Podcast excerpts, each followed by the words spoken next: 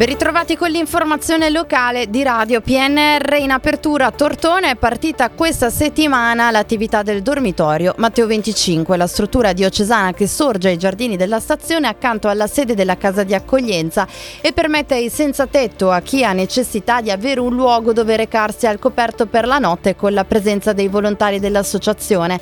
Al primo giorno di attività sono stati in visita alla struttura il vescovo Monsignor Guido Marini e il sindaco Federico Chiodi.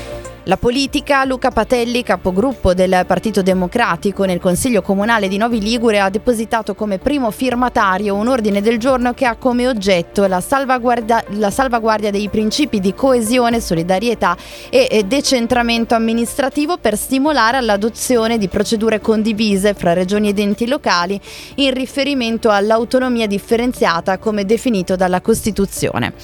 Le stazioni ferroviarie di Novi Ligure e di Serravalle Scrivia sono state interessate dai controlli mirati della Polizia di Stato, poi estesi anche nelle zone circostanti tra i quali i giardini e i locali pubblici delle due città. Equipaggi della Questura di Alessandria, del reparto prevenzione crimine Piemonte, tre unità Polfer di Novi e eh, una unità cinofila hanno identificato complessivamente un'ottantina di, e, e di persone a combinare una sanzione amministrativa per detenzione di stupefacente per fini personali con il sequestro di alcuni grammi di hashish. Ottobre è il mese della prevenzione rosa e l'ASL di Alessandria mette a disposizione gratuitamente visita senologica e mammografia eh, per prevenzione sanitaria.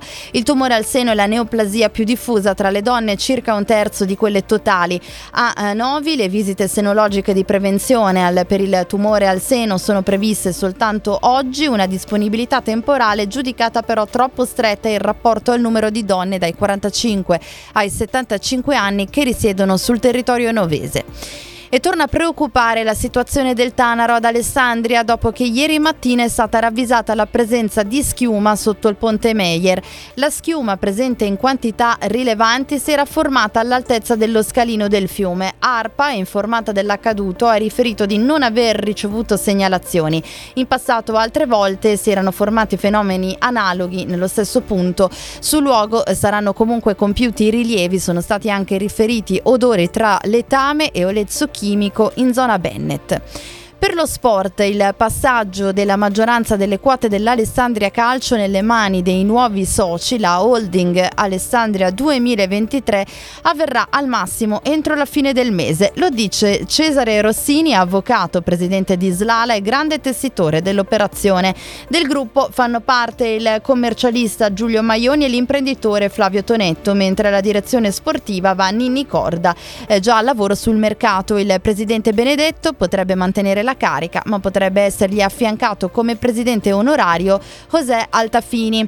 Infine la viabilità da oggi fino a lunedì 16 ottobre saranno effettuati lavori di asfaltatura sulla strada statale 10 Padana Inferiore, la strada per Alessandria, in un tratto di circa 600 metri all'altezza dello svincolo per Rivalta Scrivia Novi Ligure. I lavori sono a carico di ANAS, sarà pertanto istituito il senso unico alternato nella fascia oraria dalle 7 alle 20 esclusi i giorni giorni festivi.